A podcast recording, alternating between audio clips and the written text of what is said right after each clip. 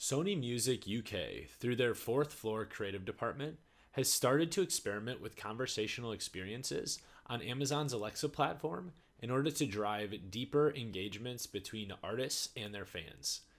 They recently launched the number one fan skill with Relentless Records' Tom Walker that has a daily experience with Q&As where fans have the chance to win exclusive prizes. Welcome back to Sonic Insights, where we cover audio, voice, and hearable tech news. Experience and goals. The goal of the experience is twofold to find Tom's biggest fan and also build a conversational relationship with fans along the way.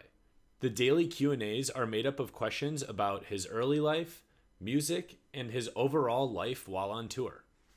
Tom already has a large audience, and given the focus to build a new channel through voice, they are going to focus their marketing efforts on the existing channels where Tom already has a large social following with the goal that he will be able to convert some of those loyal fans over to this new experience.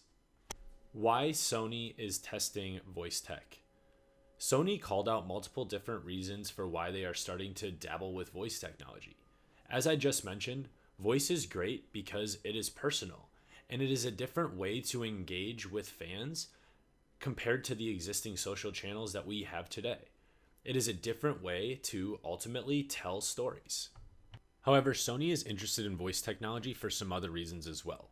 Starting with the fact that in the UK during the coronavirus lockdown, voice technology usage has skyrocketed. And Sony is aware that one of the killer use cases for voice technology in the past has been quick access to music. They have also been paying close attention to the fact that kids are growing up in a new time. They are growing up at a time where voice tech is being normalized not only in the home, but also in the physical world around us.